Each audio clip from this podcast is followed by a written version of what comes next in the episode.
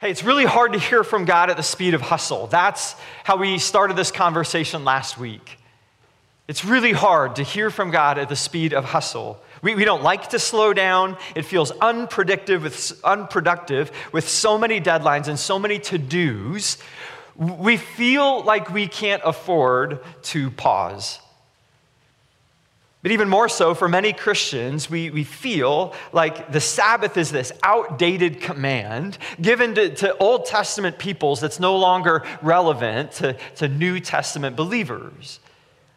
But, but what if we're thinking about Sabbath rest all wrong? This week, we're going to take the next step in building a theology of Sabbath rest. Last week, we began by looking at the beginning, Genesis chapter 2, God's model and his example of pausing and on the seventh day resting. And what we saw in God's model and example is that God is far more than just stopping from our work, God is inviting us to delight in his work. It's an opportunity for us to remember his work. But this week, as we continue to build this theology of Sabbath rest, we're going to look at the Old Testament commands and we're going to ask how they apply to us. And what we're going to see is this that God's invitation to Sabbath is far more about relationship than it is just rest. That is an invitation to connect with Him far more than it is just to disconnect from work. Where we view the Sabbath as a command to be followed, God views it as a relationship to be enjoyed.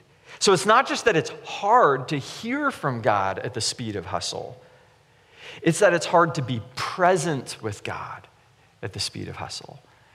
And God desires us to be present with Him. And so He calls us to slow down. Let me show you what I mean. Turn with me in Exodus chapter 20. Grab your Bibles, turn there slowly.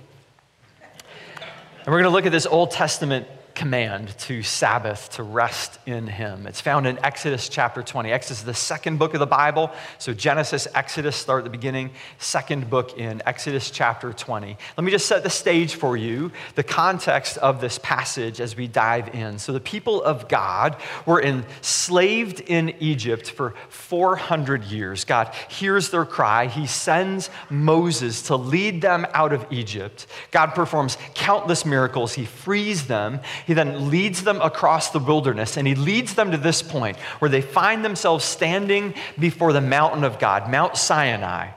And here at Exodus, in Exodus chapter 20, they're standing before the mountain. God has called Moses up to speak with him.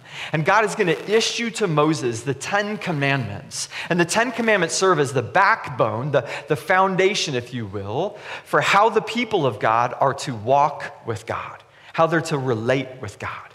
The, these are essentially the, the rules of relationship. If you have one of those plaques in your house, like family rules, guess what? These were God's original family rules for how the people of God were to relate to Him. We're going to pick it up then, Exodus chapter 20, beginning at verse 1.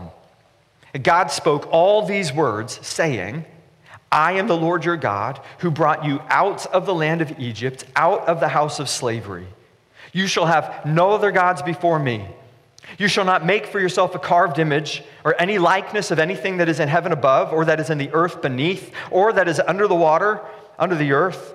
You shall not bow down to them or serve them, for I, the Lord your God, am a jealous God, visiting the iniquity of the fathers on the children to the third and fourth generation of those who hate me, but showing steadfast love to thousands of those who love me and keep my commandments. You shall not take the name of the Lord your God in vain, for the Lord will hold him guiltless who takes his name in vain. In verse 8, remember the Sabbath day to keep it holy. Six days you shall labor and do all your work, but the seventh day is a Sabbath to the Lord your God. On it you shall not do any work, you or your son or your daughter your male servant or your female servant, or your livestock, or the, or the sojourner who is within your gates. For in the six days the Lord made the heaven and the earth, the sea, and all that is in them, and he rested on the seventh day. Therefore the Lord blessed the Sabbath day and made it holy. Now just stop there with me. So we stopped short of reading all of the Ten Commandments. The, the purpose of our conversation today, again, we're building a theology of Sabbath rest. So we're really going to focus in on verses 8 to 11. But you, you can see immediately here the rules of relationship that God is establishing, right? Command number one in verse three, you have no other gods before me. Command two, verses four through six, no carved images. Don't, Idolatry is not permitted. We don't bow to anyone or anything other than God. Verse 7 don't take his name in vain. And then the fourth command in verse 8 to remember the Sabbath day and keep it holy. You, you, may not notice this at first glance, but if you look closely, the Sabbath command is actually the longest of all 10 strictly by word count, God uses the most words and spends the, the most time speaking of the Sabbath, which I think says a little bit to us uh, about its importance to us and for us. But before we can even break it down and begin to parse out, okay, what does it mean? How does it relate and apply to us? We, we actually have to stop and first ask a more foundational question Does this even apply to us? Does this Old Testament command even apply to us? Many would argue that it doesn't. Many would say that as you study and look at it, you see that God is speaking to his people, and that this is then a, a command to the to Old Testament and, and, a command to Israel, but not a command to New Testament believers. And, and they argue this from verse 2 where in verse 2 it says, I am the Lord your God who brought you out of the land of Egypt, out of the house of slavery. Who does he bring out of Egypt? Who does he free from slavery? Israel. So, so scholars might argue, and, and several have, that hey, this doesn't really apply to us because God is just speaking to those people then. And certainly, as New Testament Christians, the scriptures do tell us that we are no longer under the law, we are now under grace. Paul, Ephesians chapter 2, consider Paul's words in Ephesians 2. We'll put it on the screen. Paul in Ephesians 2 says this But now, in Christ Jesus, you who were once far off have been brought near by the blood of Christ. For he himself is our peace who has made us both one and has broken down in his flesh the dividing wall of hostility by abolishing the law of commandments expressed in ordinances, that he, Jesus, might create in himself one new man in place of the two, so making peace, and might reconcile us both to God in one body through the cross, thereby killing the hostility. This is one of several passages where the New Testament breaks down that we're no longer under the law we now live under grace. Jesus perfectly fulfilled the law. And so many would say, okay, see, then anything in the Old Testament law then doesn't relate to us. It doesn't apply to us. Therefore, the Sabbath, work as hard as you want, as long as you want. That's the argument. But I'm, I'm going to contend this morning there are two major problems with this argument, two reasons that it doesn't hold water. The first reason is Jesus. Jesus himself and how you see him treat the Ten Commandments, that Jesus does not rescind the Ten Commandments. Jesus actually reinforces them and explains the spirit of them to us, emphasizing the spirit of the Ten far greater.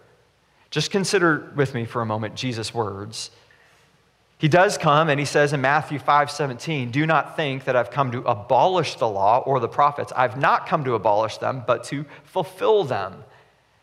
So Jesus says, Yeah, I absolutely came to fulfill them because you couldn't. You and your flesh, you and your sin, you can't keep them perfectly. But he also says, I haven't abolished them. There's some tension that Jesus creates. And then, as Jesus proceeds in Matthew chapter 5, what we call the Sermon on the Mount, he delivers the sermon. And in the Sermon on the Mount, he points back to the Ten Commandments. And he doesn't say, hey, they're no longer relevant. He actually doubles down on them. Consider his words about murder. In Matthew chapter 5, in the Sermon on the Mount, Jesus says this, verse 21 You have heard that it was said to those of old, you shall not murder, and whoever murders will be liable to judgment. But I say to you, But I say to you, everyone who is angry with his brother will be liable to judgment. Whoever insults his brother will be liable to counsel. And whoever says, You fool, will be liable to the hell of fire. To which everyone in the room who's ever called another driver an idiot immediately says, Oh no. See, Jesus doesn't say, Hey, you've heard that it was said, Thou shalt not murder. And I say, It's all good. We're free now from that law. No, Jesus says, Not only should you not murder, but you shouldn't murder in your heart. And when you curse someone inside, when you even just think, you fool, while driving home, or driving through Waco with all of the construction that is always backing up traffic, in that moment, Jesus says, You've done it. You've done it. You've broken the law. Jesus isn't excusing us from the law. He's not rescinding that part of the law. He's actually emphasizing its truest meaning. And he would go on and say, I feel this per- perfectly because you can't drive without doing this. And so Jesus steps in to reveal the fullest understanding of it and also to take the burden of it. Praise God. But notice he doesn't remove it. Paul, both Paul and Jesus throughout the New Testament hold to the spirit of the Ten Commandments. They point to it while also reminding all of their readers, us included, that Jesus perfectly fulfilled it. Both Paul and Jesus distinguish a difference between the Ten Commandments and the rest of the law. They seem to treat these ten different. These rules of relationship with God, there's a spirit that we're still called to follow. Think about it this way. Think about it this way. So many people argue that the Sabbath is no longer relevant. These commands, the Sabbath is old time, old people, not relevant for us, so you're free to work as you, as you wish, as long as you wish. But how many of us are willing to argue that the command not to murder is no longer relevant? You know what? I think that was an old rule for old people. How many of us are willing to argue, you know what? Stealing, game on. Adultery, game on. See, the problem is that we, we look at the Sabbath law and the 10 and we say, oh, that doesn't really apply to us. And then we get enraged that they've removed the 10 commandments from our courthouses and our schools. Why is it that you think it's so important that they remain in those places, but you also say that that fourth commandment no longer applies to you? You can't have it both ways. They either matter or they don't. And they either all matter or they all don't. And Jesus came in and he says they matter. And the spirit matters. The heart of it matters. And because your heart can't figure it out, his heart and his life perfectly fulfilled it. But Jesus didn't rescind it, he reinforced it. This leads to a second and a deeper reason why I believe this command of Sabbath still applies to us today. The second reason, let's go back to the text then, back to Exodus chapter 20. Exodus 20, 8 to 11. Remember the Sabbath day, keep it holy. Six days you shall labor, do all your work, but the seventh day is a Sabbath to the Lord your God. Skip with me to verse 11. For in six days the Lord made heaven and earth, the sea and all that is in them, and he rested on the seventh day. Therefore, the Lord blessed the Sabbath day and made it holy. When God speaks about the Sabbath, he does two things that I find interesting, that I think make it still relevant for us today. First, in verse 10, God says clearly it's not just for, for his people, but as he's parsing out in verse 10, he also says the Sabbath is for livestock. The Sabbath is also for sojourners, people among you who aren't of you. Jesus' rule for the Sabbath seems to go beyond just a particular people in a particular place. It's not just his people, Israel, it's also their animals. Your dog's allowed a Sabbath, apparently. My dog knows how to Sabbath quite well. And frequently, after a hard day, I will come home and I'll just stare at him because he never gets up to greet me. He is not man's best friend at all. and just laying in his little bed, I will just look at him and I'm like, you lucky dog. all of the pain, all the heartache, all of the work, all of the headaches, and you're just there sleeping. God says Sabbath.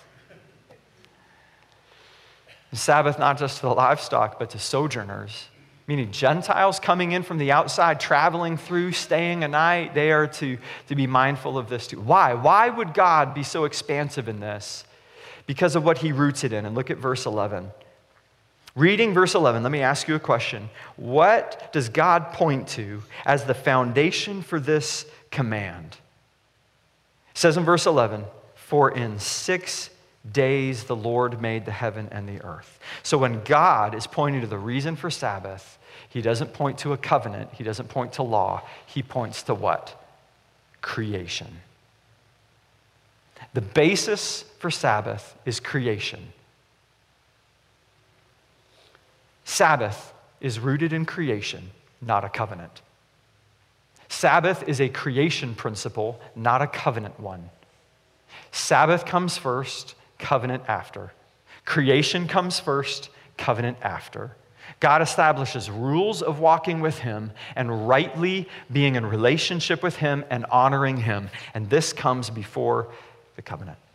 The people of God were invited to rest not because of a law or a covenant, but because creation. Because of what God Himself modeled, as we talked about last week. Here's the thing Jesus would establish a new covenant. But even that new covenant comes after what? Creation. And Jesus says his new covenant replaces an old covenant. But Jesus doesn't say his new covenant replaces creation. There's a creation principle at work in what God does and what Jesus follows, which we'll get to next week. Let, let, me be really, really, really clear on one point here so that no one misunderstands me. I am not saying that we are bound to the entire Old Testament law. I'm not saying that. You read through the entire Old Testament law, there are 613 laws that came after. Some of those laws now, like laws about like mixed fabrics. So if you're sitting here and you have a poly cotton blend, right? There is grace for you. Jesus came and he fulfilled the law perfectly so that you could wear lycra. Right? Those laws were not under. But Jesus holds to a spirit in these 10 that he doesn't rescind, but he reinforces so that we'd know how to walk with God. And he calls us to understand that walking in this spirit is how we honor God and how we hold him up in a watching world, while also reminding us that we could never do it perfectly, and that's why he came. So, what then is the point of Sabbath? Why does it exist? Why did God command it? What is its purpose in our lives? Let's go back to the text. It says in the text, but the seventh day, verse 10, the seventh day is a Sabbath to the Lord your God. The seventh day is a Sabbath to the Lord your God. You can highlight that word to, underline it. But here's the deal there's, there's a, a purpose and a nature to this phrase here that God is highlighting. We so often think of Sabbath as a rest from something. Our whole perspective on Sabbath is a release from, it is release from work, escape from work. God doesn't define it that way. And God, as He's looking at Sabbath, He's not looking at you and your energies. And again, we think of Sabbath like, man, well, we're weak and we're finite people and we need a break because God's infinite, but we're not. And so Sabbath is here because we struggle. God isn't pointing to us as the reason for Sabbath, He's pointing to who? Himself. It's not about you getting rest from, it's about you getting rest into and with a father. The only one who can provide every good and perfect gift, the one who created all things, he calls you to be in relationship with him as the only one who can satisfy your soul. It is a Sabbath to God, not a Sabbath from work. And it redefines how we look and how we approach this command and this day. The phrasing points to a dwelling with God as a reason for this command. As we're going to see in weeks ahead, especially in the final week, we're going to break down that there was a communal aspect to this because it was about dwelling and relating and celebrating God and His work. So, really, Sabbath is less a command to be obeyed and more a relationship to be enjoyed. So, let me just define then Sabbath, our functional definition, off which we'll build and apply in the coming weeks. Sabbath, then, through this lens, Sabbath is a 24 hour period where we are called to cease striving and rest in Him. Sabbath is not just escaping from work. Yeah, we, we, we cease striving. Why? because it's a Sabbath to the Lord. We're called to Him to rest in Him. Remember last week we talked about how that uh, another facet of Sabbath is delighting. God, God didn't turn and rest on the seventh day because he was tired. He turned and looked back at all he had done, declaring it very good because he chose to delight and glory in it. You and I, we are called to delight and glory in the presence of God, the presence of our Creator. Think of this from Israel's perspective. They'd, they'd been enslaved for 400 years. God pulls them out and brings them to this place. And bringing them to this place, what does God offer them? Rest. From the perspective of slavery, for 400 years, they had had no rest, no reward, no thank you cards, no thanks for your service, no grace, no mercy. Simply the constant cracking of a whip, driving them to do more and more and more at the expense of their very lives. And God calls them out of slavery. And in one of his first commands, he invites them to rest. Think of the power of this for a people who had never known it. Their God, the God of creation and the God of all miracles, was a life giving God who wanted them to actually rest, not apart, but in Him, as the only one who could grant them what their hearts really yearned for.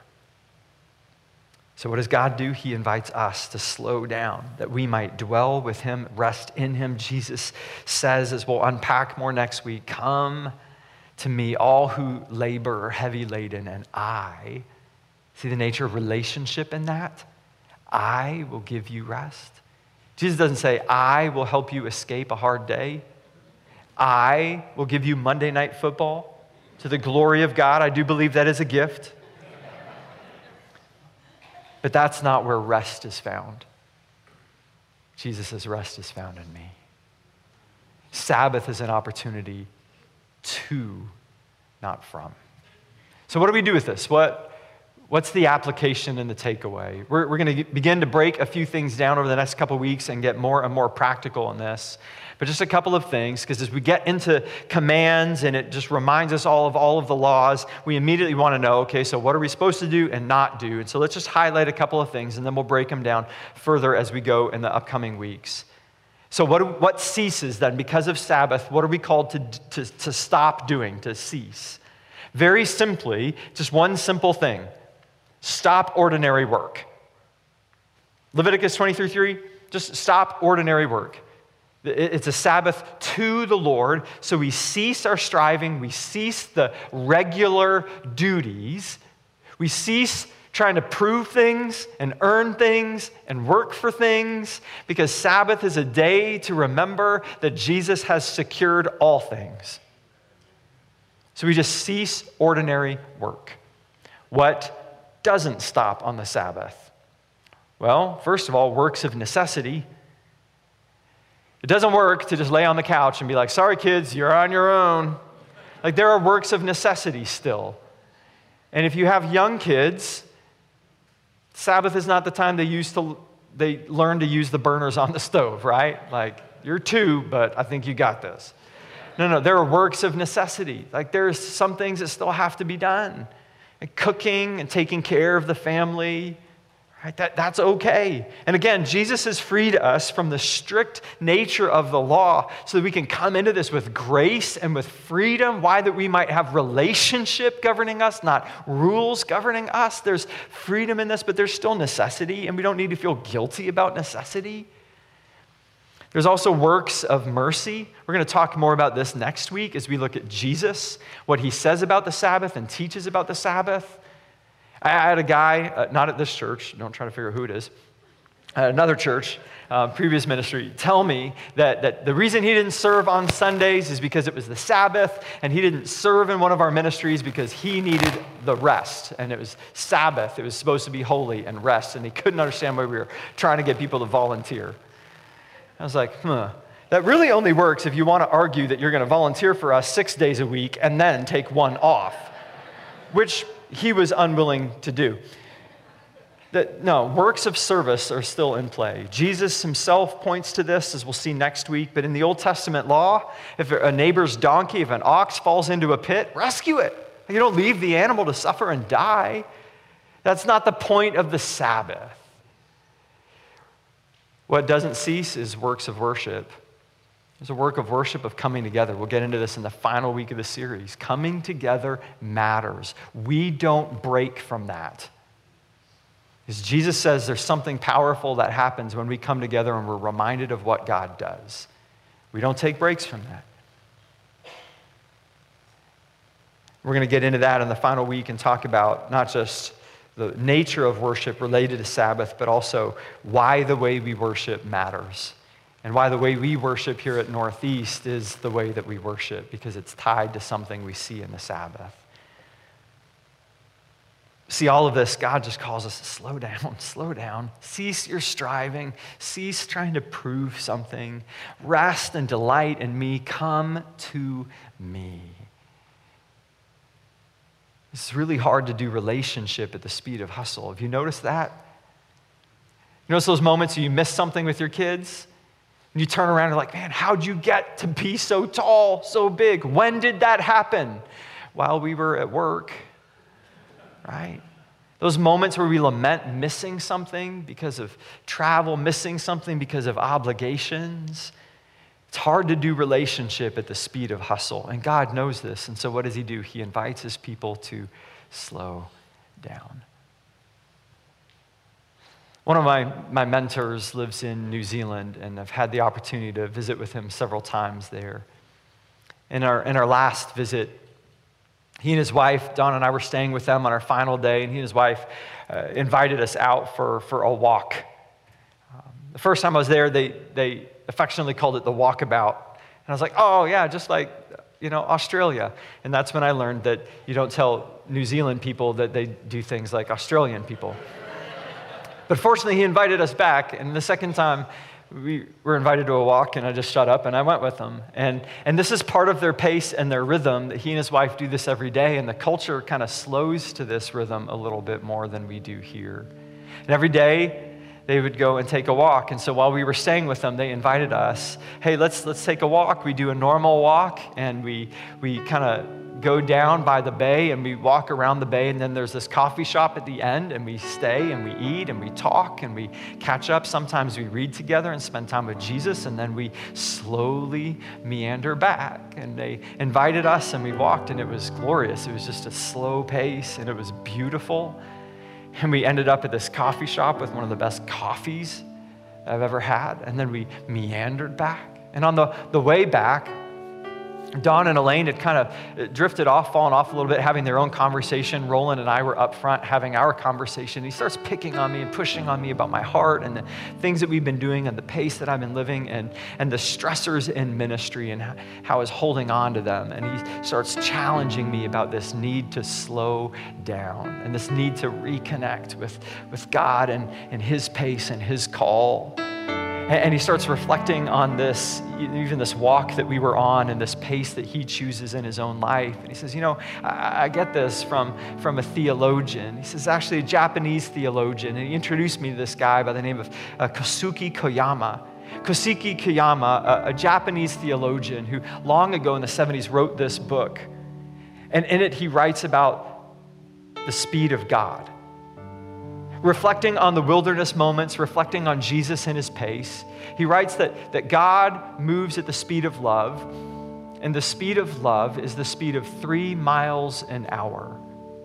And he argues that this is the speed of walking, because the natural pace of walking is about three miles an hour. And he begins to look through the scriptures at how God moves and how God leads his people. He led the people of Israel slowly through the wilderness at the speed of what? Three miles an hour. And they were commanded not to get ahead and not to fall behind. And Jesus, when he did his ministry, did his ministry at what? Walking pace, the speed of three miles an hour. Talking and teaching his disciples as they came and went.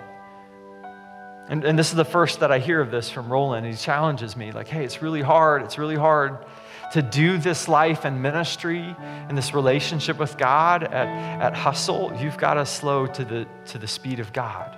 And maybe the speed of God is a lot slower than you thought.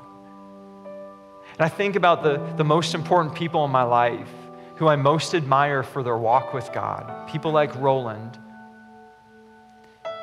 People who listen to the Holy Spirit and seem to have this insane connection with God where He's highlighting things to them throughout the week and they tell me these stories like, hey, let me tell you about this relationship. Let me tell you about this conversation. I felt God leading me into it and God telling me to say this. And it just, man, and here's what happened and came out of that. When I think of those people in my life, I notice that there's one common denominator.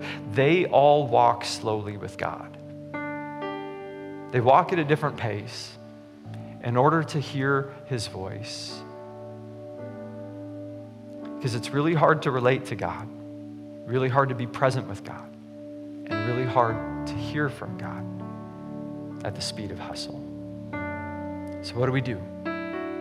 We need to slow down. Let the striving cease and hear the words of Jesus Come to me. Don't just escape from work, come to me and rest in me. Because my yoke, my burden is light for you. And I will carry you and I will help you walk. And the times that we lament that God isn't working fast enough, seems that maybe it's on purpose.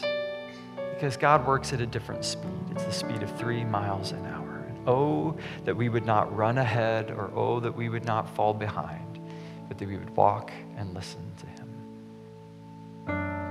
Father God, we confess to you we confess how often we lament your pace and your speed.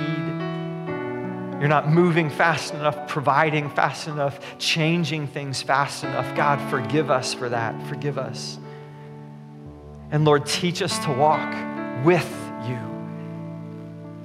Teach us this week to go into this week walking at your pace, not asking you to keep up with us, but instead slowing our hearts down to hear your voice to notice where you are at work, that we might join you in it.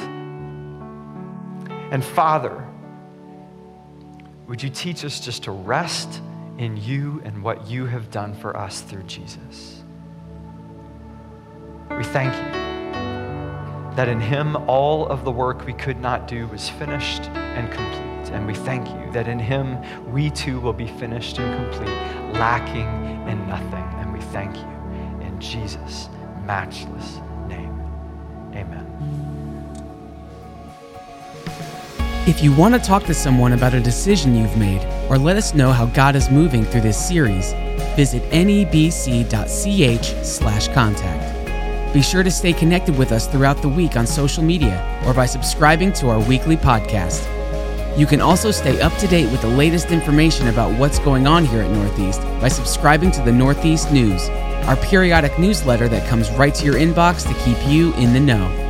Thanks for listening to today's message, and we hope that you join us as we continue to make disciples on mission for Jesus Christ.